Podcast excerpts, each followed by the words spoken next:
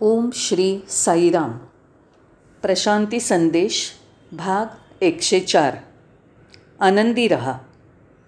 प्रशांती संदेशच्या या भागात तुमचं स्वागत असो. आशा करतो की आपल्या सर्वात लाडक्या भगवानांच्या दिव्य कृपेने तुम्ही सर्व कुशल मंगल आहात. देशाचे काही भाग वगळता इतरत्र परिस्थिती सुधारते असं वाटतं.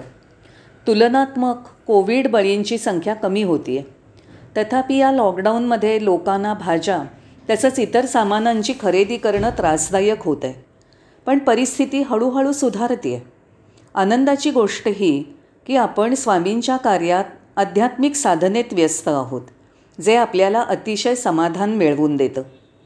इतर लोकांशी तुलना करता साई भक्त खूप शांततेत जीवन जगत आहेत वेळ जात नाही ही आपल्याला भावनाच नाही. आपल्याला त्यामुळे कंटाळवाणं वाटत नाही. काही काम नाही असं जाणवत नाही. आपल्याकडे कोणी येत नाही ही खंत नाही. हे सर्व का नाही? कारण स्वामींनी आपल्याला कार्यरत ठेवलं आहे भरपूर काम. म्हणूनच या आव्हानात्मक काळात आपल्याला कार्यरत ठेवल्याबद्दल आपण स्वामींचे आभार मानायला हवेत. आपल्या सर्व श्रोत्यांना हे लागू पडतं अशी मी आशा करतो. ठीक आहे. लहानपणापासून आपण नेहमी आनंदाच्या शोधात असतो. एखाद्या नाटकातून आपल्याला आनंद मिळतो. खेळ प्रेक्षणीय स्थळं आपल्याला खूप आनंद देतात. तसंच सिनेमा मित्रवर्ग आपल्याला आनंद मिळवून देतात. काही असलं तरी ही गोष्ट नक्की की एका स्तरावरून दुसऱ्या स्तरावर आपण आनंद शोधण्याचा प्रयत्न करीत असतो आणि हे सतत चालू असतं. हीच गोष्ट आपल्या शैक्षणिक पात्रता आणि व्यावसायिक कारकिर्दीसाठी लागू पडते.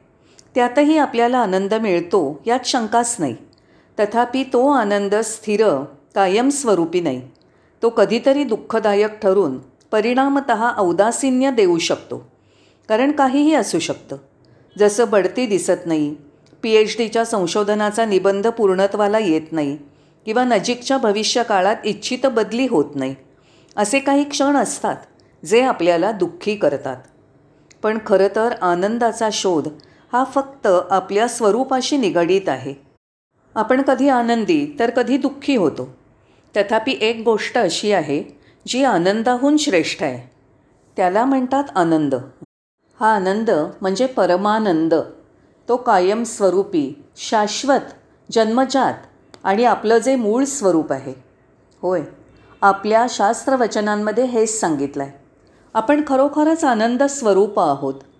त्यामुळे असं कसं की तो अंतस्थ आनंद ज्याच्यासह आपण जन्म घेतला तो आपण जाणू शकत नाही?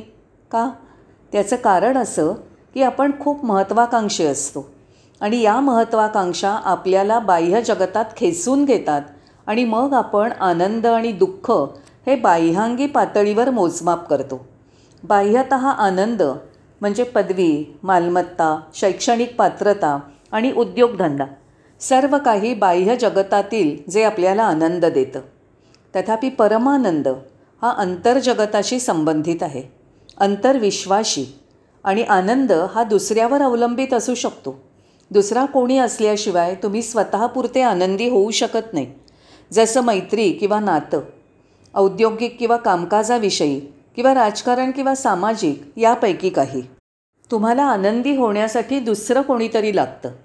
पण जेव्हा तुम्ही स्वतःच आहात तेव्हाच परमानंदाची अनुभूती शक्य होते. त्याचा इतर कुणाशीही संबंध नाही. तो पूर्णत वैयक्तिक अनुभव आहे आणि तो तुम्हाला तुमच्या अंतरात्म्यात अनुभव घेता येईल. कोणीही दाखवायची आवश्यकता नाही आणि दुसरा कोणी त्याचा अनुभव देऊही शकत नाही. ती अनुभूती तुम्ही स्वतःच घेत असता. म्हणूनच आत्तापर्यंत आपण बाहेर आनंद शोधत आलो. आता परमानंदाचा आत्मिक शोध घेण्याची गरज आहे. आणि हा सर्व आंतरिक प्रवास आहे. ह्या आंतरिक प्रवासाचं बाह्यत उद्दिष्ट काहीच नाही जराही नाही. उद्दिष्ट बाह्यांगी असतात. तथापि हा आंतरिक प्रवास तुम्हाला तुमच्या स्वत्वाकडे घेऊन जाईल. तुमचं खरं स्वरूप दाखवेल. आणि मग त्या प्रक्रियेमध्ये आपण एकत्वात हरवून जाऊ. एकत्वात हरवणं म्हणजे देह मन बुद्धी इंद्रिय या सर्वांच्या पलीकडे जाणं हा एकरूप होण्याचा खरा अर्थ आहे. याची पुढची पायरी म्हणजे तुमच्यामध्ये परिवर्तन होतं. एकदा तुमचं परिवर्तन झालं की त्या परिवर्तनातच तुम्ही बाह्य जगतात वावरता. त्या आंतरिक परिवर्तनासह तुम्ही बाह्य जगातील सर्व व्यवहार करता. त्यातील फरक तुमचा तुम्ही अनुभवता. तुम्ही आनंदाच्या अनुभूती घेता. तुम्ही अगदी शांत राहता.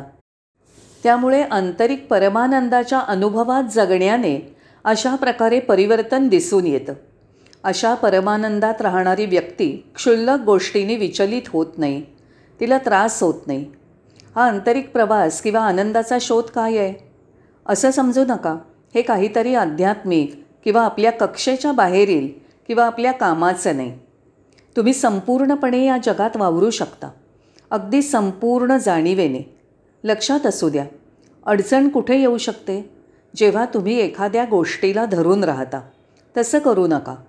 एखाद्या विशिष्ट गोष्टीमध्ये अडकून राहू नका. होय आणि अशा रीतीने या जगात वावरा. सर्वाचा आनंद घ्या. तसंच तुम्हाला या जगापासून अलिप्त पण राहता आलं पाहिजे. असं नाही की तुम्ही एखाद्या वस्तूच्या उपभोगात आनंदात अडकून राहिलात. उपभोग घ्या तथापि अलिप्तपणे. तुमच्या सभोवताली काय चाललं आहे तुमची संगत काय? याविषयी दक्ष रहा. त्यात गुंतू नका. या जगात वावरताना कर्म करा. एक नाटकाचं पात्र म्हणून कर्म करा. करता म्हणून नाही. स्वतःला एक साधन समजा. इतकंच. तुम्ही स्वतःला करता समजलात तर तुमच्या कृतीच्या परिणामांना तोंड देण्याची तयारी ठेवा. अशा रीतीने अशा प्रकारचं जीवन तुम्हाला आनंदी ठेवेल. कोणीही असं म्हणणार नाही की जीवनापासनं दूर पळून जा जंगलात जा. कोणीही असं सांगत नाही. परमेश्वराने हे आयुष्य कशासाठी दिलं आहे जगण्यासाठी. जीवन जगण्यासाठी दिलं आहे त्यापासून दूर पळून जाण्यासाठी नव्हे. जीवन एक नाटक आहे. नाटकाप्रमाणेच तुम्ही एक कलाकार आहात. तुम्ही निभावत असलेली भूमिका घेऊन जगू नका. नाटकात एखादी व्यक्ती जी भूमिका करते ती तो स्वतः खऱ्या जीवनात नसतो. त्याला तो कोण आहे हे ठाऊक असतं पण भूमिका यशस्वीपणे वठवतो. त्याचप्रमाणे जीवन जे एक नाट्य आहे त्यात तुम्ही फक्त भूमिका म्हणून वावरा. स्वतःची ओळख समजू नका. दुसऱ्या शब्दात सांगायचं तर असं की तुम्ही कलाकार म्हणून वावरलात की तुम्ही साक्षी असता. आणि साक्षीभाव असला म्हणजे यश अपयश जीवन मृत्यू या सर्वांच्या तुम्ही पलीकडे असता. तो साक्षीचा अनुभव तुम्हाला या सर्वांच्या खूप वरती घेऊन जाईल या अवस्थांच्या पलीकडे. यामुळे तुम्ही अद्वैताची अनुभूती घ्याल. हे सर्व ठीक आहे पण ते कसं शक्य आहे? तुम्ही ध्यानधारणा कराल तेव्हा ते शक्य आहे. तुमचं ध्यान लागणं हाच एक मार्ग आहे आणि या ध्यानाच्या प्रक्रियेत लगेच परिणाम मिळतील अशी अपेक्षा करू नका. कधीही नाही. ते विसरून जा. जसजशी तुमच्या ध्यानाची तीव्रता वाढेल तसं तुम्ही आनंदमय अवस्था प्राप्त कराल. हे सर्व तुमच्या तीव्रतेवर तसंच प्रामाणिकपणावर अवलंबून आहे. उदाहरणार्थ पाणी शंभर डिग्री तापमानावर बाष्प होतं. तापमान कमी असेल तर बाष्पीभवन होणार नाही. अगदी एक ते दोन डिग्रीने तापमान कमी झालं तरीही परिणाम मिळणार नाही. शंभर डिग्री तापमान असायलाच हवं तरच त्याची वाफ होईल. त्याचप्रमाणे जोपर्यंत आपलं ध्यान त्या अपेक्षित तीव्रतेने होत नाही तोपर्यंत ती आनंदावस्था अनुभवली जात नाही. अनुभव मिळाला तरी ती एक केवळ झलक असेल. पण ध्यानाचे परिणाम जर जास्त काळ हवे असतील तर ते ध्यानाच्या तीव्रतेवर आणि आपल्या वचनबद्धतेवर अवलंबून आहे. सर्वसाधारणपणे आपण आपल्या अंगवळणी असलेल्या प्रवासाशी वचनबद्ध राहतो. आपलं व्यावसायिक जीवन सामाजिक जीवन राजकीय जीवन अशा प्रत्येक ठिकाणी ओळखीच्या कार्यभागात आपण आपली बांधिलकी ठेवतो. पण ध्यान हा अनभिज्ञ प्रवास आहे. ते तुम्हाला कुठे घेऊन जाईल? तुम्ही कुठे जाऊन पोचाल? शेवटी ते तुम्हाला कुठे घेऊन जाणार नाही तर ते तुम्हाला तुमच्या स्वतःच्या अंतर्यामी नेईल. पण आपली तयारी नसते. कारण अंतरंगात डोकावण्याची अंतर्दृष्टीची आपल्याला सवय नसते. यासाठी आपण आपल्या शंकांचं पूर्णपणे निराकरण करूया. नकारात्मक मनाने शंका हाताळल्या जातात म्हणून आपण शंका आणि प्रश्न दूर ठेवूया. मग तुम्ही सकारात्मक अवस्थेत राहाल. याचा अर्थ असा नाही की सकारात्मकता सुरक्षित आहे. सकारात्मकतासुद्धा धोकादायक होऊ शकते. प्रगतीही धोक्याची ठरते. का बरं? जन्मसुद्धा क्लेशकारकच आहे म्हणूनच. प्रश्न आणि शंकांचं निरसन केल्याने नकारात्मक मन सकारात्मक होतं. आणि सकारात्मकता धोकादायक असली तरी हवीशी वाटणारी आहे. ती अवस्था आपण प्राप्त करायला हवी. आपण ती मिळवावी. का? एकदा आपण नकारात्मकता दूर सारली की आपोआपच सकारात्मकता राहते. म्हणूनच हे असं जीवन आध्यात्मिक आयुष्य हा एक नवीन जन्म असतो. हा तोच नेहमीचा नित्यक्रम नव्हे. या आध्यात्मिक जीवनात आपण काही नवीन प्रयत्न करणार आहोत. कसा बरं नवीन प्रयत्न करणार? आध्यात्मिक जीवनात आपण काय बरं करायला हवं? आपल्या दिव्य गुरुला शरणागत झालो की तो आपली जबाबदारी घ्यायला तयार आहे. मग पुढे काय होतं? तुम्ही असं जगता की तुम्हाला काही प्रश्नच नाहीत. हा सर्वांचा सारखाच अनुभव आहे. साई भक्त म्हणतात आम्ही ठीक आहोत. स्वामी काळजी घेत आहेत स्वामींची कृपा स्वामींचे आशीर्वाद असं सर्वजण म्हणत असतात. का बरं? कारण त्यांना खात्री आहे. त्यांनी त्यांची संपूर्ण जबाबदारी दिव्य जगद्गुरू भगवान श्री सत्यसाई बाबांवर सोपवली आहे. म्हणजे काय? की जेव्हा समस्या नसते तेव्हा तुम्ही निवांत असता. तुम्ही निरागसतेने जीवन जगता. तुम्हाला लबाडी किंवा जास्त हुशारी दाखवायची गरज नसते. तुम्हाला फार काही मोजमाप करावं लागत नाही. कारण तुमचा गुरु आहे तुमची काळजी व्हायला. पण आपला विचार करता आपण भूतकाळ सोडून द्यायला हवा. आता जराही मागचं विचारात घ्यायचं नाही विसरून जायचं. याचा अर्थ असा नव्हे की समाज सोडून दूर जायचं. मुळीच नाही. समाजात वावरा तथापि भूतकाळ विसरा. जुन्या आठवणी पुसून टाका. ते सगळं संपलं आहे कारण आता तुम्ही आध्यात्मिक जीवन आपलंसं केलं आहे म्हणून तुमचा भूतकाळ स्वच्छ असायला हवा. याला म्हणतात आध्यात्मिक जीवन. काही लोकांना आध्यात्मिक जीवन जगताना नाव बदलावंसं वाटतं. नाव बदलणं हा केवळ एक संकेत झाला. आजपर्यंत तुम्ही त्या नावाने जगलात. ठीक आहे. तुम्ही तुमचं पूर्वायुष्य विसरा आणि यापुढे नवीन नावाने पुढे जा. असा झाला याचा अर्थ. असं नाही की नवीन नाव तुम्हाला प्रगती किंवा उन्नती देईल किंवा तुम्हाला स्वर्गात नेऊन बसवेल. नक्कीच तसं काही नाही. आपण सर्वांनी आपला भूतकाळ हे एक स्वप्न समजायला हवं. असा विचार करूया की आपल्या वैयक्तिक जीवनात जे घडलं ते काही आपलं नव्हे. इतर कुणाचं तरी आहे. मला माझा भूतकाळ हा एक चित्रपट किंवा एक कादंबरी मानायचा आहे. होय. मग बघा क्षणभर तुम्हाला ते किती आनंददायी वाटेल. अर्थात याला धैर्य हवं. त्यासाठी धैर्याची गरज आहे. आणि मग एकदा तुम्ही त्या परमानंदाच्या अवस्थेत तुमच्या आंतरिक आध्यात्मिक प्रवासाला लागलात की मग तुम्ही बाह्य जगाच्या कोलाहलाचा भाग उरणार नाही. सध्याच्या आधुनिक युगात जमाव हा एक वेडेपणा आहे. तुम्ही गर्दीत असूनही लोकांच्या वेडेपणाचा भाग राहणार नाही. आजपर्यंत तुम्ही एक व्यक्ती होतात. यापुढे तुम्ही वैश्विक व्हाल. मग तुम्ही तुमची ओळख कुठल्याही राष्ट्राला सीमित राहणार नाही किंवा कोणत्याही धर्माचं निशाण घेऊन फिरणार नाही. तुम्ही परंपरेच्याही पलीकडे जाल.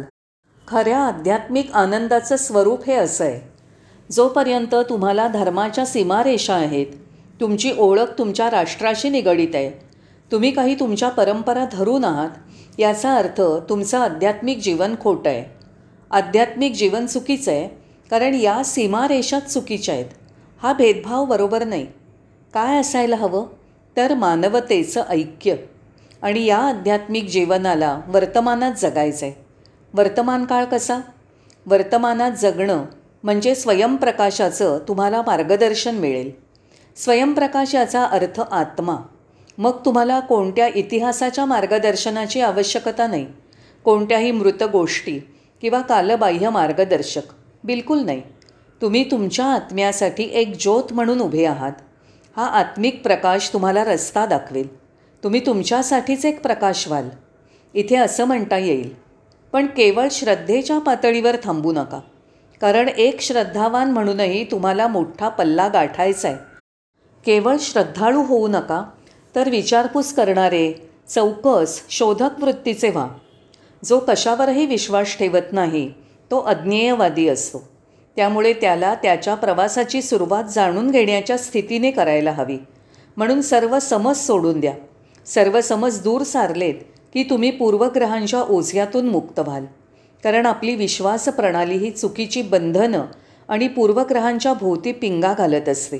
त्यामुळे खरंच एकदा का तुम्ही हे झटकून टाकलत की तुम्ही अगदी मुक्त व्हाल? तुमचे डोळे उघडे ठेवा दक्ष राहा आणि तुमची बुद्धी तीक्ष्ण तेजस्वी ठेवा. अशा प्रकारे तुम्हीच तुमचा प्रकाश बना. यासाठी आपण आक्रमक होऊ शकत नाही कधीच नाही. तसंच आपण अतिमहत्त्वाकांक्षी पण नसावं. आपण प्रतीक्षा करायला शिकायला हवं. किंवा प्रतीक्षा करण्याची सोशिकता असायला हवी. आपली तयारी हवी. आपल्या जीवनात परमेश्वराच्या स्वागताची तयारी हवी. याचा अर्थ स्वतःमधील परमेश्वराला जाणणं. इकडे याचा अर्थ असा आहे. त्याच्या स्वागताला तयार राहा. जेव्हा तुम्ही अंतर्यामी परमेश्वराची अनुभूती घेता स्वामींना हृदयात पाहता तेव्हा तुम्ही आपल्या दिव्य जगद्गुरूला पूर्णत सहकार्य करता. स्वामी आपल्याला सूचना देत असतात. त्या अनुसरा आणि तुमच्याशीच वाद घालू नका. वादाची वृत्ती ठेवू नका.